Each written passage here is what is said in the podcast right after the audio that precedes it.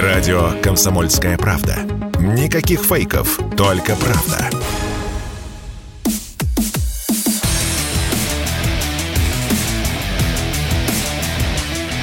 Программа с непримиримой позицией.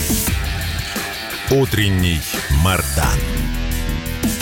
Всем здравствуйте! В эфире радио «Комсомольская правда». Я Сергей Мордан. Да, я знаю, вы скучали, я тоже по вам скучал. Знаете, как э, тяжело после двух лет без отпуска уйти в отпуск даже на 4 дня. Вот и я не знал. Так, ну ладно. Я не жалуюсь. Я действительно рад. А много событий было пропущено, о чем э, хотелось поговорить, но я начну не по хронологии. Я начну, наверное, по последним новостям, внешне бессмысленным, внешне неинтересным совершенно, но отражающим вот так вот концептуально всю картину мира, а, которая для меня не то чтобы, в общем, как-то складывается, она сложилась э, практически сразу, но постоянно обогащается все новыми и новыми красками. Я вот про что хотел сказать. Мне кажется, что мы все, даже внутри нашей прекрасной любимой России живем в каких-то разных мирах. А я затрудняюсь провести ну, вот некую пропорцию, сколько там людей по одну сторону, сколько по другой, это не имеет никакого значения. Но эта граница, вот, она различима, ее видно. И чем дальше, тем а, контрольно-следовая полоса все шире и шире. За ней аккуратно следят, там нет протоптанных следов.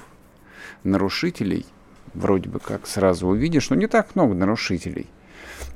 Я вообще предполагаю, что распределение людей по каждую сторону произошло, но если не в первые дни, то, наверное, после уже первого месяца с начала специальной военной операции. Вот э, я уверен в том, что основная масса людей, то есть вот подавляющее число, вот, вот безусловно, доминирующее, не знаю, там 80-90% или 70%, я не знаю, правда не знаю. Вот это люди, которые, несмотря на то, что мы все живем там, нормальной человеческой жизнью, у нас свои каждодневные заботы, семьи, здоровье, планы, отпуск, неважно все – мы прекрасно понимаем, а, вот что находится за этим кругом ежедневных забот. Там за этим кругом идет война, которую мы воспринимаем а, ну, вполне себе адекватно. Мы знаем, что она страшная, что она жестокая, что она тяжелая очень. То есть все иллюзии, которые, если и были, то они давным-давно остались в настолько далеком прошлом, в туманном, а в неразличимом. Мы уже и не помним тех иллюзий, которые многих питали в марте и даже еще в апреле. А вот те, кто не хотел осознавать, что происходит, какая жизнь началась, те, в общем, в этом э, наркотическом каком-то опьянении пребывают. Это не наркотическое, нет, не, неправильный образ. Это скорее состояние такого хронического алкоголика, из которого он выходить не хочет. А что, он утром встал, э, дошел до магазина, взял э, две бутылки белой по минимальной цене, и, в общем, до вечера не просыхает. Вот есть такая э, довольно существенная масса людей, людей взрослых, образованных, э, тоже, в общем, выполняющих э, свой обычный круг жизненных обязанностей каких-то. Но для них никакой войны нет. Таких людей немало. И таких людей немало. Ну, давайте по порядку. Давайте с того, что действительно бросается в глаза, и то, на что невозможно не обратить внимания. А, да, вот примерно так, как мы вынесли на обложку сегодняшней трансляции в Ютубе. Кстати, кто не подписался, подпишитесь на YouTube канал Мардан 2.0. Да, предатели потянулись в Россию. Почему а, я их называю предателями? Я не легист. Мне плевать на то, как а, то или иное понятие трактуется в Уголовном кодексе Российской Федерации. Мне все равно. А я вообще предпочитаю мыслить э, и говорить, используя понятия, ну, скорее там философские, если хотите. Я понимаю, что юридически у нас идет специальная военная операция. Именно так э, вот происходящее именуется в официальных документах. Но э, в понятийном смысле, в мировоззренческом смысле, конечно же, это в русском языке называется войной. Вот, так же, как войной называли мы контртеррористическую операцию в Чечне, первую, потом контртеррористическую операцию в Чечне, вторую, исполнение интернационального долга в Афганистане. То есть вот те, кто на свете достаточно долго живет, те, у тех в памяти много вот всевозможных вот этих вот а, политических эвфемизмов, которые придумывали наши начальники, какие бы они ни были, какие бы у них а, книжечки во внутренних карманах пиджаков не были, или вообще никаких книжечек, я имею в виду партийный билет.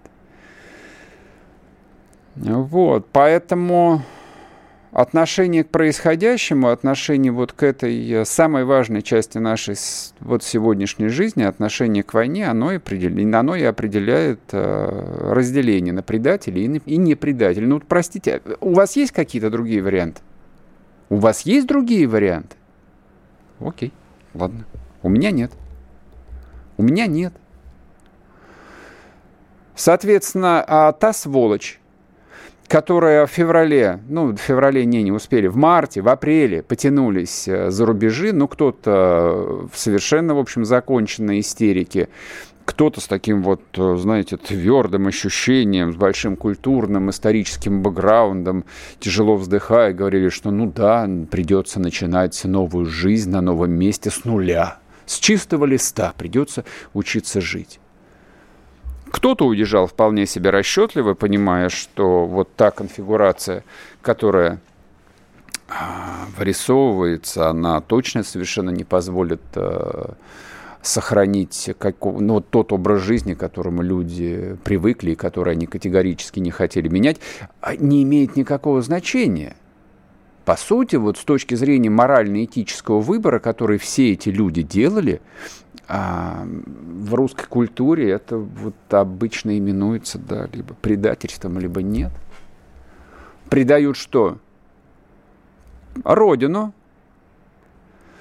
Ну, а дальше уже каждый для себя вот э, остальной список дорисует. Но первым номером всегда остается Родина. Предают верующую предают близких, семью, но первым будет Родина. Вот вне зависимости от мотивации, которая у всех этих людей была, они-то вот попадают в категорию предателей. А, но мы с ними, в общем, уже внутренне расстались и смирились. Кого-то было жалко, кого-то не, не очень. А, отъезду многих а, я, например, был страшно рад. Правда? То есть мне вот тесновато было в границах моей страны, моего мира с этими людьми. Я не понимал, каким образом мы в одном мире с ними уживаемся. Ну, в смысле, в русском мире. Потому что они не в русском, а в каком-то другом. Вот в некой такой тонкой параллельной реальности. И тут произошло что-то невероятное. Они потянулись обратно. Они потянулись обратно, как и водится. Лето-то заканчивается, вы не поверите, 29 августа на дворе. В Москве, например, уже 1 сентября обещают температуру плюс 11, то есть такая настоящая холодная русская осень. Чего они сюда потянулись? Наоборот, по идее, нужно было подзадержаться где-нибудь до декабря хотя бы. Но пока здесь лег, снег не ляжет. Может, они что-то знают, может, снег ляжет действительно еще до конца сентября. Я не знаю. И нет, я имел в виду совершенно там не пожилых э, артистов э, советской эстрады. Совершенно не их. До этих э, динозавров, которые, в общем, э, пережили несколько эпох, которые вот промелькнуло после того, как они должны были все вымереть, до этих людей дела нет. Бога ради, пусть доживают в конце концов. Опять-таки мы люди как христианской культуры к старости относимся, ну, кто-то с уважением, а кто-то с известной долей терпимости, как минимум. Вот я вполне терпим. Мало ли, в общем, кажется, с ума по-своему сходит. Особенно если речь о женщинах. Но помимо деятелей э, советской эстрады потянулись деятели вполне себе э, антисоветской культуры – и антисоветской общественной жизни, и антисоветской э, капиталистической экономики, вот они же все тоже сюда потянулись. Ну, не все, нет, это я маханул. Многие. Многие поиздержались, многие с удивлением осознали, что они там нафиг никому не нужны.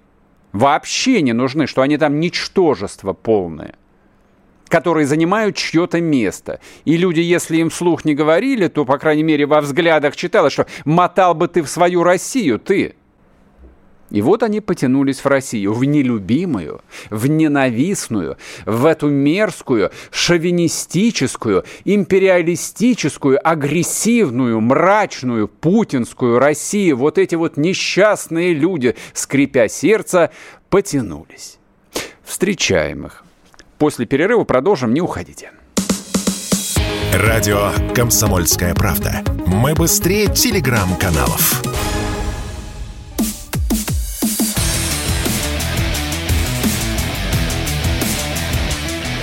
Программа с непримиримой позицией. Утренний Мардан. И снова здравствуйте, и снова Сергей Мардан и радио «Комсомольская правда». Так вот, так вот, может быть, конечно, я резко зашел, уже в комментариях здесь пишут, типа, а с чего вдруг, почему предатели, люди просто уехали. Но опять начинается вот эта вот самая песня про испугавшихся патриотов. А, кстати, давайте проясним а, по поводу вот этой а, вполне уже себе такой а, мемной фразы. Знаете, что такое мемы? Я знаю, что многие до сих пор не понимают, что это означает. Мем — это, если хотите, афоризм некий. Он может быть в виде картинки, он может быть в виде фразы, он может быть, кстати, в виде музыкальной фразы. Но это то, что узнают все и понимают как бы вот неочевидный смысл. А, явление, ну, современной, скорее, интернет-культуры. Так вот, та, та знаменитая, ну, такая очень бессмысленная, пустая фраза Дмитрия Пескова, ну, у него работа такая произносить ничего не значащие фразы. А вот она там прозвучала, запомнилась. И вот э, в ряду мемов, которые родились за последние 6 месяцев, как то нанесение э, ударов по центрам принятия решений и кое-чего еще, вот эти вот испугавшиеся патриоты, а это то, что... Это даже Пескову уже не предъявляют. Это предъявляется, в принципе, всей власти. Естественно. А, а как вы хотели? Он пресс-секретарь Путина. Нет, Путину причем это не предъявляет. Удивительный феномен. То есть при всем при том, что Песков является именно пресс-секом Путина, вот то, что он произносит, вообще вот, вот даже близко вот не прилипает а, к верховному главнокомандующему. То есть никто ни на столечко не, а, как бы сказать-то, не полагает, что заявления Дмитрия Сергеевича вот э, там как-то отражают позицию, мнение Владимира Владимировича Путина. Странно ведь, да? Удивительно. Ну, в России много таких странностей. Так вот, а тем не менее, фраза про испугавшихся патриотов – это не позиция Дмитрия Пескова, это скорее такая консолидированная позиция властных элит. Для них вот эти уехавшие – это свои. Это люди, с которыми их связывают десятилетия не просто там какой-то вот жизни, а близких отношений очень часто.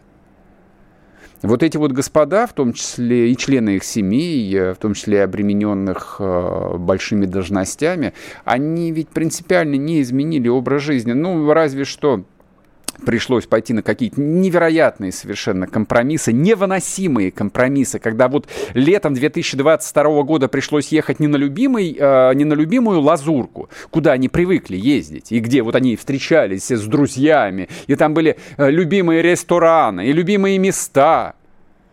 Им пришлось осваивать новую, вот, вот, вот, чертову эту быдляческую э, Турцию. Это страшно ведь сказать. Нет, в Турции тоже есть места для миллионеров, вы не переживайте. Там есть места, где вы никогда не будете, и я не буду, конечно же. Вот туда ездят люди э, почище, но тем не менее, и тем не менее, это, это невероятное вот снижение стандартов жизни. Точно люди такого себе будущего и настоящего не хотели. Вот. И для них испугавшиеся патриоты это все те же самые хорошие, милые, дорогие, любимые люди. Ну а то, что они разошлись по такой сущей ерунде, как э, вот какая-то непонятная там специальная военная операция, вообще непонятно, кому она нужна, что кроме головной боли ничего это не дало. А потом выяснилось не просто головной боли, а каких-то фантастических проблем, продолженных э, очень в будущее. Вот. Поэтому я думаю, что вот этот самый политический класс, который, конечно же, никак свой образ жизни не изменил и для которого никакой войны в философском смысле не существует и не существовало и не существует, но обязательно будет существовать. В этом-то я как раз не сомневаюсь. Они доживут до своего студни из лошадиных маслов и до самогона. Это цитата из известного советского фильма «Операция Трест», если кто-то не понял – вот возвращение там всех этих звезд эстрады и там известных и не очень известных деятелей отечественного бизнеса, писателей каких-то чертовых, господи, артистов, э, поиздержавшихся лекторов, э, бессмысленных режиссеров, сценаристов, вот, вот, всего этого интеллектуального мусора, мусора, вот, вот у меня нет другого образа. Для них это радость. Вернулись свои, вернулись свои. Вот. А то, что их приходится называть, называть испугавшимися патриотами, ну так это так, что потрафить нам с вами. Эти люди а, не мыслят категориями патриотизм. Для них нет, а, не существует а, такой шкалы оценки, как патриотичность, патриотизм того или иного человека, по которому определяют свой-чужой свой-чужой определяется совершенно по другим а, критериям. Вместе учились, вместе служили, вместе работали, вместе зарабатывали, вместе делили одних и тех же баб. Есть тоже такое в нашей элите увлечение.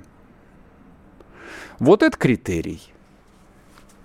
А насчет того, что кто-то родину больше любит, а кто-то, в общем, ее считает за дерьмо, такого критерия не существует. Ведь самое это удивительное, им же так хорошо жить в этом мире. И они, ну вот я, я, я банальности произношу, я понимаю. А ведь они действительно к концу зимы 2022 года свято, свято а, были уверены в том, что их приняли там, их считают за своих, что они часть вот этого мира. Лично мне доставляет невероятное удовольствие, просто какое-то Плохое чувство, да, я понимаю. Плохое. Злорадно. Злора, злорадство это, конечно. Вот то, что их по мордасам, по мордасам хлещут просто. Не просто по мордасам хлещут, им мочатся в лицо вот всей этой сволочи.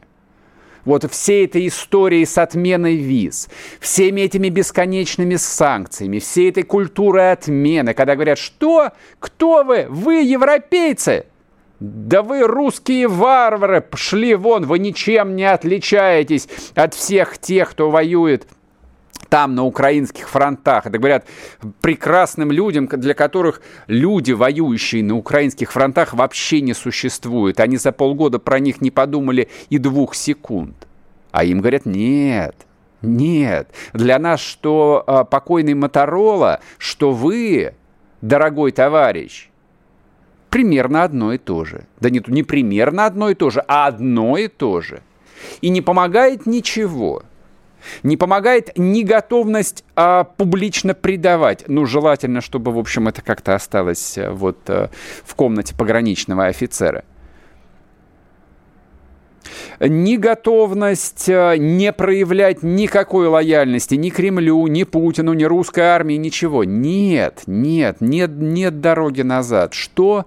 Паспорт у тебя красненький. Да даже не важно, фамилия русская, имя русское. Все, будь здоров. теперь ты по ту линию колючей проволоки. Они, правда, считают, что наша, э, наша сторона вот относительно колючей проволоки – это внутри концлагеря, а они охраняют. То есть это мы находимся, не знаю, там, внутри зоны, а они на вышках стоят. Ну да это ладно, тут а, жизнь все поправит, жизнь все расставит на свои, на свои места. Мы еще посмотрим, кто окажется внутри зоны и кто будет стоять на вышках. Что-то мне подсказывает, вот мое знание истории, что охранять мы их будем потом, как военнопленных. Но пока, да, пока многие могут пожить в некоторых иллюзиях. Есть э, такой тонкий вопрос, э, на который заранее э, скажу, нет у меня ответа. Так что делать вот с этими так называемыми испугавшимися патриотами, которые приехали на заработки сюда?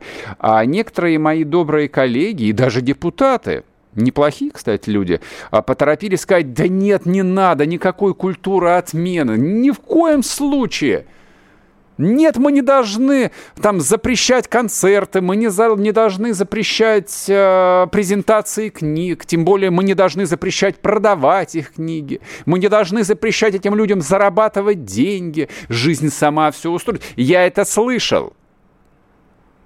Мы уже слышали с вами про то, что рыночек все порешает, и невидимая рука рынка все устроит. А что получилось на выходе? На выходе, я вам напомню, получился ходор. На 10 лет поехал а, на зону тапки шить. На выходе получились госкорпорации – к сожалению, там на 15 лет позже, чем они должны были возникнуть в России.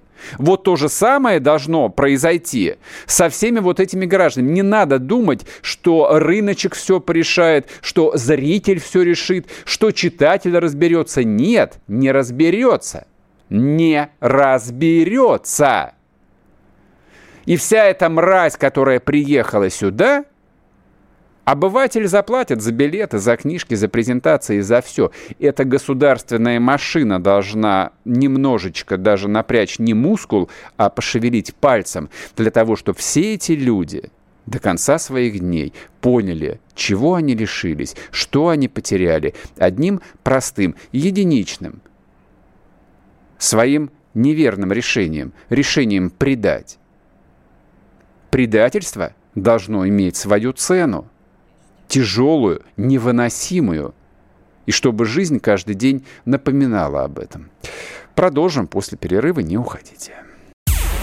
Чтобы получать еще больше информации и эксклюзивных материалов, присоединяйтесь к радио «Комсомольская правда» в соцсетях в отечественных социальных сетях. Смотрите новые выпуски на Рутьюбе, читайте телеграм-канал, добавляйтесь в друзья ВКонтакте, подписывайтесь, смотрите и слушайте. Радио «Комсомольская правда». Самая оперативная и проверенная информация в эфире и соцсетях.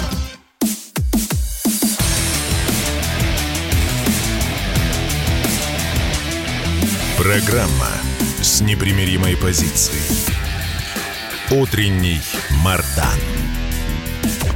И снова здравствуйте, и снова в эфире радио «Комсомольская правда». Я Сергей Мардан. А, так, друзья мои, я напоминаю, подписывайтесь на YouTube-канал Мардан 2.0. Если вы смотрите трансляцию, не забывайте нажимать кнопку «Нравится», подписывайтесь на телеграм-канал Мардан. Да, и проанонсирую, а еще подписывайтесь на телеграм-канал Андрея Гурулева, депутата Государственной Думы, член Комитета по обороне, генерал-лейтенант запаса Андрей Викторович Гурулева, который к нам присоединяется. Андрей Викторович, душевно рад. Здравствуйте. Итак, главная тема, которая требует э, э, объяснения вот, э, профессиональным человеком. Путин подписал указ о том, что российская армия увеличивается, ну, там где-то на 150 тысяч человек. Сердце, да. по идее, русского патриота радуется – но, тем не менее, некоторые смущения. Матери беспокоятся, а будут ли призывать в армию, а будут ли призывников отправлять на войну, и вообще к чему это. Может быть, это первый такой шажочек к всеобщей мобилизации, о которой некоторые мечтают. Вот объясните суть этого события. Я не знаю, кто о чем мечтает. Президент довольно-таки четко в своем указе определил, почему армия увеличивается на, на такое количество людей. Первое, самое главное, сейчас в ходе проведения спецоперации, а мы говорим о том, что по сути, у нас сегодня идет Вторая Великая Отечественная война по борьбе с нацизмом. Это те силы, которые сегодня у нас стали в строй, но они к армии не относятся. Это раз. Второе. Есть необходимость, и она вполне назрела, на увеличение сухопутной составляющей наших вооруженных сил, в том числе в случае по контракту. Поэтому все сомнения о том, или там волнения, что наших солдат-срочников будут призывать сразу отправлять на фронт, они не имеют под собой совершенно никакого основания. И если вы видите последнее развитие событий, то у нас работают вооруженные силы контрактники, сегодня именно добровольцы, из, из добровольцев сформирован третий армейский корпус, который сегодня, я думаю, даст хороший результат – том числе на войне, да, им нужно какое-то время для того, чтобы кататься, обстреляться, от этого тоже никуда не уйдешь. Смотрите, четвертый день история показывает, что все уже начинает получаться и дальше пойдет. Причем сегодня, как никогда, я буквально позавчера вернулся с территории с той. Я разговаривал со своими коллегами, с тем, с кем десятки лет, наверное, прослужил в армии, те, кто были моими подчиненными – и они мне первое, что самое главное говорят о том, что есть жесточайший приказ. Сейчас все группировкой командует генерал армии Суровикин Сергей Владимирович. Угу. Это людей. Причем к этому относится не просто серьезно, а крайне серьезно. И вот мы сидели с Дмитрием Саблиным, смотрели все записи с беспилотников, а он серьезно помогает и вопросы в вопросах именно обеспечения разведданными наших вооруженных сил, в том числе даже не наших, а первого армейского корпуса, который находится в Донецке. Он взял на него шефство, и я считаю, что это громадная помощь. И я могу констатировать буквально следующее. Я такой вообще на войне не видел. При том, что у нас народу меньше, соотношение потерях у нас где-то примерно 1 к 10. Причем это не реклама и не пропаганда, а вот то, что я видел своими глазами, mm-hmm. меня как военный тяжело в этом деле обвести – Второй момент, который довольно-таки серьезный, это в отличие от первых первого месяца, наверное, спецоперации, когда даже многие генералитет, ну, немножко пребывал не то, что в унынии, но был расстроен, мягко скажем. Сегодня я видел те лица, которые вполне решительно настроены на то, чтобы все те задачи, которые стоят, выполнить, причем они четко понимают, как это сделать. И вот это самое главное. Следующий момент, то, что касается, к примеру, там, комплектования армии. Это лично мои мысли, не чьи-то другие, это не тенденции, не еще что-то. Вот когда мы сейчас добровольцев набирали, это в основном те люди, которые отслужили уже по-новому где-то один год. Да, мы сейчас больше служим. Uh-huh, uh-huh. И я могу констатировать тот факт, что этого года не хватает для того, чтобы сделать настоящий моб ресурс и военного. Это правда. Вот как бы это ни говорили, там все остальное. Я застал советское время, я все-таки советский человек еще.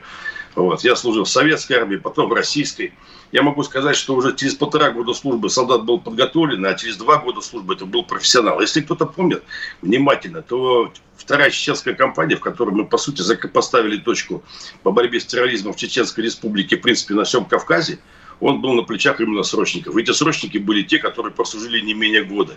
И это были профессионалы. Я там сам лично участвовал, поэтому я об этом могу как бы говорить. Видел своими глазами. И я скажу, что это великое дело. И здесь, на данном этапе, наверное, этот вопрос надо все-таки поставить. О том, что ведь э, не факт, факт то, что срочника отправлять нельзя, это правда. Но чтобы из него получился нормальный контрактник, он должен два года все-таки этой срочки по полной программе отслужить, пройдя весь курс боевой подготовки и став профессионалом. У меня вопрос.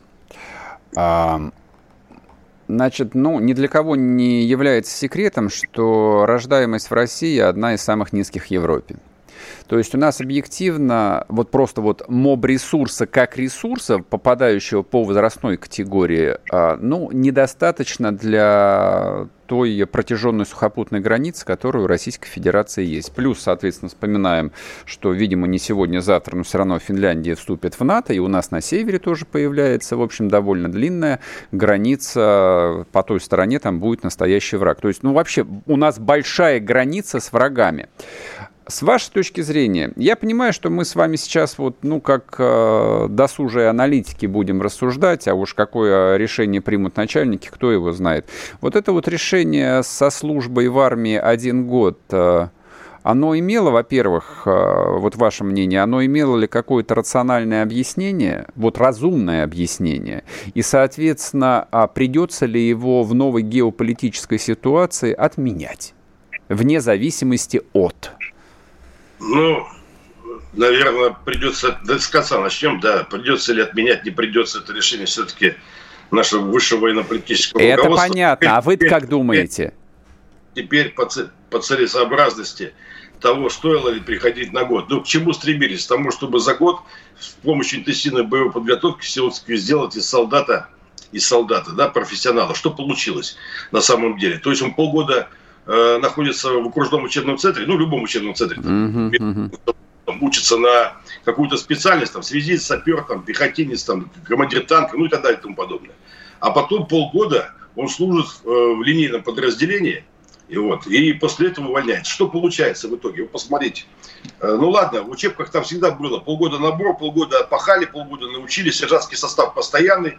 Это, в принципе, как школа, да, вот, по сути дела. Mm-hmm. Учебник – это школа. Школа только военная. А после этого командир роты, там, в элементарную, там, пехотный полк, там, в танковый, приходит солдат, который служит всего полгода у него. То есть у командира роты сумасшедший дух. У него каждые полгода меняется рота. Mm-hmm. Ну ладно, пехоте там можно призвать сразу там, на стрелка, там, гранатометчика на месте научить. А у танкистов, где каждый специалист, кто механик, кто наводчик орудия, там, командир танка, это э, те, кто должны пройти окружной учебный центр. И у командира роты каждые полгода меняется состав.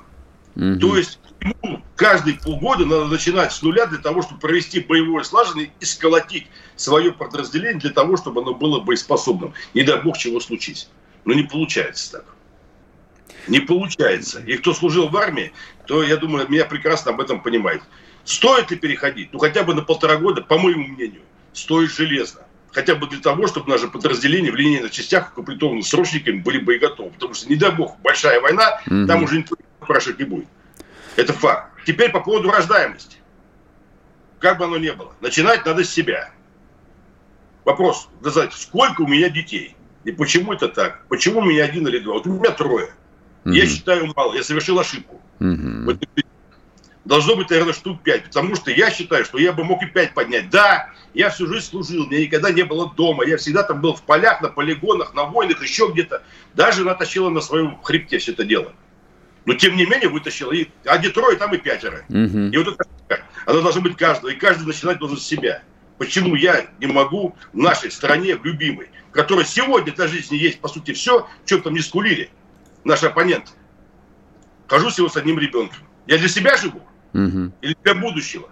Для любого нормального мужика, для любого нормального мужика, после него остаются две вещи.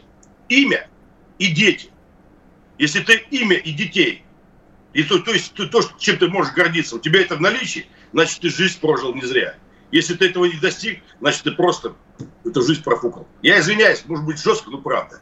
Очень хорошо, так э, на это и рассчитывали. Но я про другое, на самом деле. А не про то, как э, нам решить проблему с рождаемостью, а просто как бы смотрим вот э, на цифры, сколько рождается мальчиков за последние, ну, хорошо, за последние 20 лет.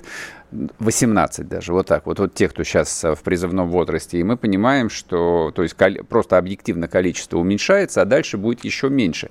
У меня так поэтому и вопрос, э, ну, хорошо, там вот э, хотя бы полтора года вместо года вы ответили на мой вопрос. А вот еще у меня есть такой же вопрос, э, количество вообще тех, кто попадает под призыв. То есть, ну, не является же секретом, что, ну, система высшего образования для мальчиков, вот, она процентов на 80, на 90 существует только для того, чтобы мальчики не шли в армию. Вот за этим их родители отправляют учиться, хрен знает на кого. А, и плюс там и, и строго работает а, медотбор, то есть а, как а, там в советские времена с плоскостопием точно в армию не берут. Ну и все такое прочее. Вот а, вы как думаете, призывную часть э, не нужно ли увеличить именно за счет э, сокращения количества тех, кто пользуется отсрочками или вообще не служит? Вот начните... Знаете, под... я, я Андрей Викторович, Андрей Викторович, просто, просто чтобы на полслоя вас не перебивать, мы сейчас уйдем на новости на одну минутку. Вот, вернемся, и вы сразу начнете отвечать. Просто мне кажется, вопрос принципиально важный и интересует вот, вот абсолютное большинство наших слушателей. Это то, о чем все думают. Андрей Гурулев с нами на связи, депутат Госдумы, генерал-лейтенант запас, между прочим. Это главное, что у вас в башке должно остаться. Кто отвечает, кто у нас в эфире. Сейчас продолжим. Вы слушаете радио «Комсомольская правда». Радио, которое не оставит вас равнодушным. И это вселяет, честно признаться, такую не пропагандистскую, а человеческую очень уверенность, что все будет хорошо, не без проблем и сложностей, но будет.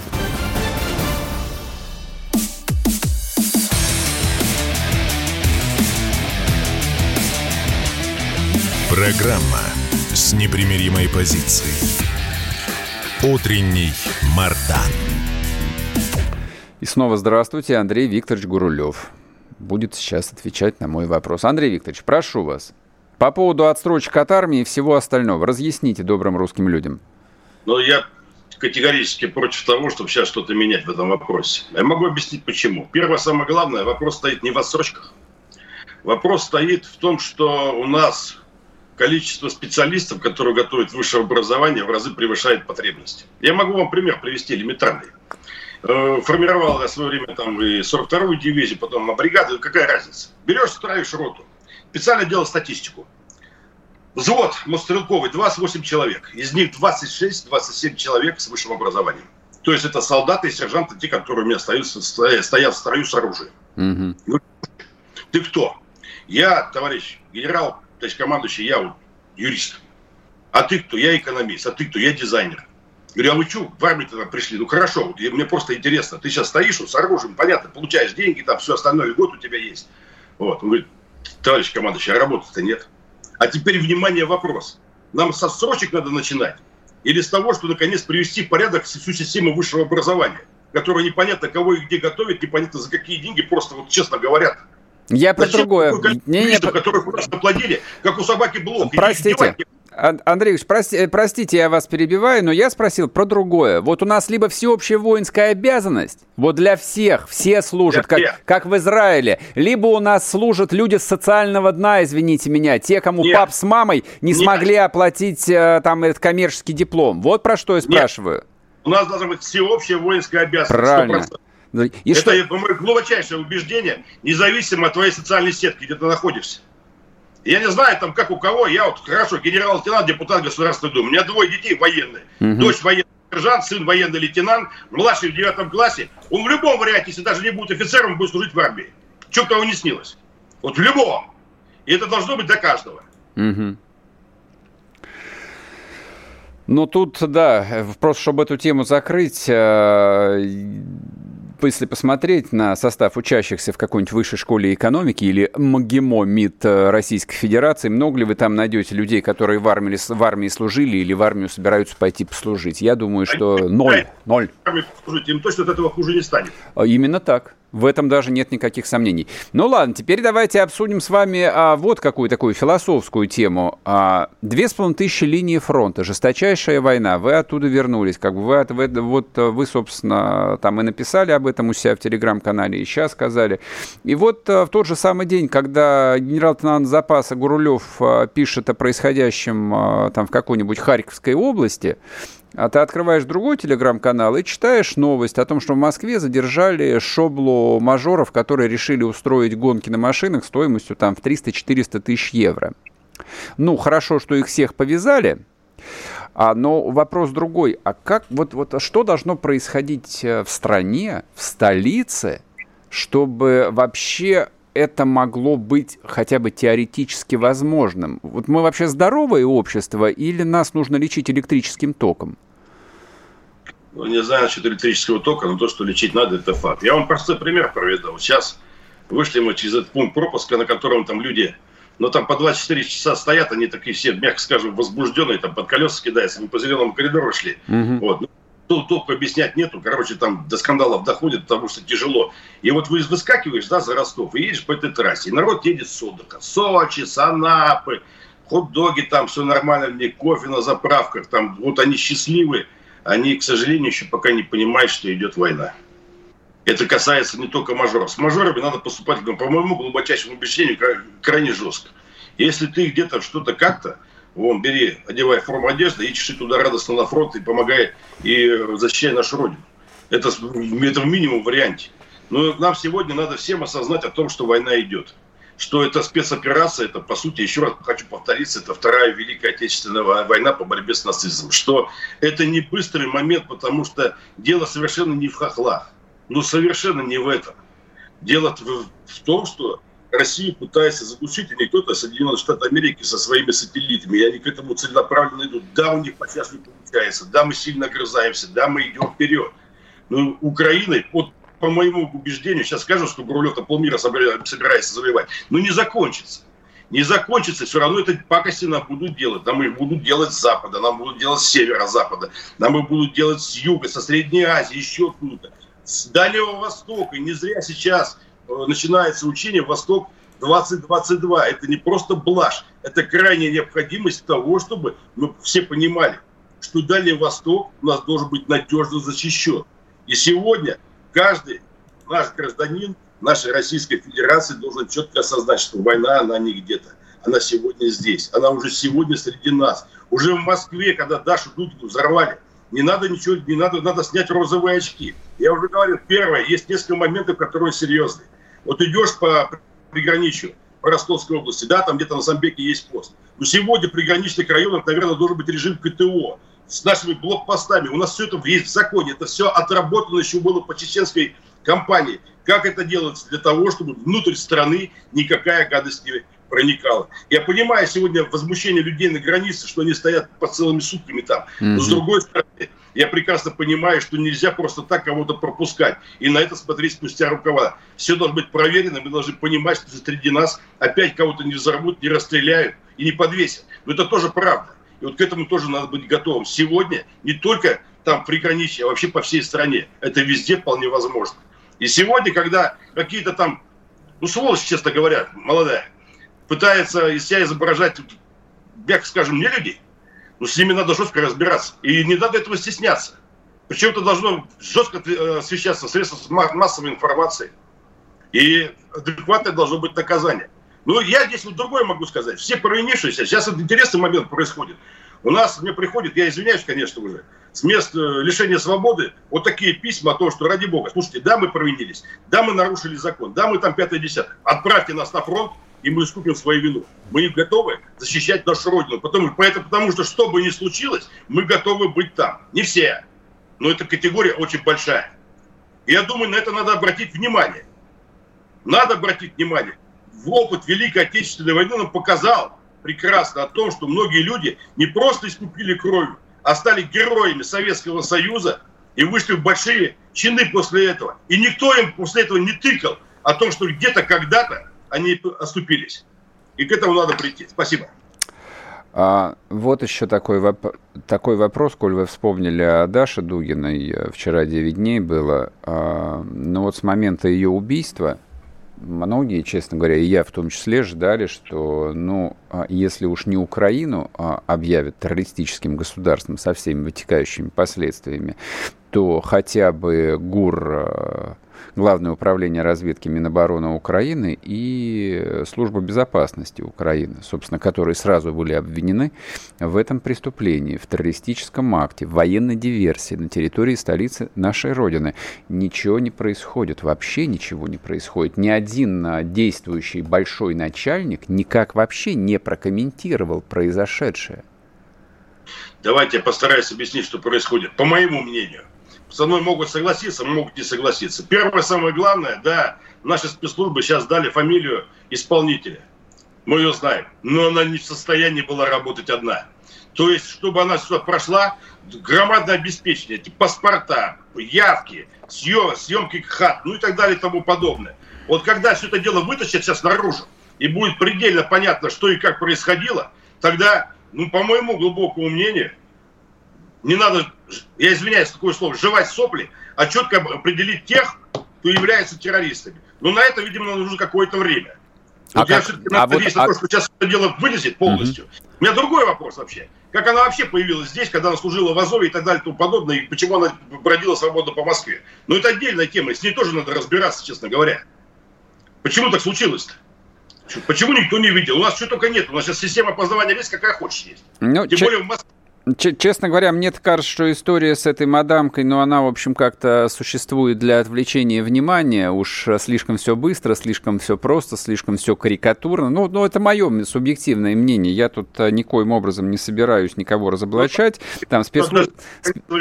Да, да, да, спецслужбы так и должны работать. Да, там они предъявили какую-то обезьяну с накачанными губами, а сами там, наверное, выковыривают, в общем, всю эту группу, которая здесь готовила террористический акт. Но, тем не менее, Это же был не единственный акт. А там неделю назад, позапрошлую неделю, там скрывают каких-то персонажей там в Курской области, еще где-то, которые готовили там взрывы. И они прямо дают показания, что они действовали по, под руководством украинской разведки. В Госдуму, насколько я понимаю, внесен законопроект. А есть ли какая-то информация о том, когда он будет рассмотрен, а, не знаю, поставлен на голосование, или так, в общем, попиарилась там «Справедливая Россия» и все? Ну, я не знаю, чем занимается «Справедливая Россия», я все-таки к ним не отношусь. Но я предполагаю, это мы знаем, что да. когда Дума соберется, и если это все будет актуально, то первую неделю рассмотрят. Сейчас Совет Госдумы соберется перед началом и mm-hmm. уже четко определит по датам, что и как будет. Хотелось бы, конечно, чтобы, в общем, эта история не ушла в песок, потому что, ну, в общем, чем дальше, мне кажется, тем хуже будет, если об этом молчать и пытаться вот успокаивать. Народ, народ. Андрей Викторович, спасибо большое. Уходим на новости. Андрей Гурулев, депутат Государственной Думы, член Комитета по обороне, генерал-лейтенант запаса. А, соответственно, вот Андрей Викторович об этом а, постоянно пишет и говорит. А, я рекомендую подписаться на его телеграм-канал Собственно, вы его так и найдете по запросу Андрей Гурулев. Вернемся после перерыва и продолжим. Не уходите.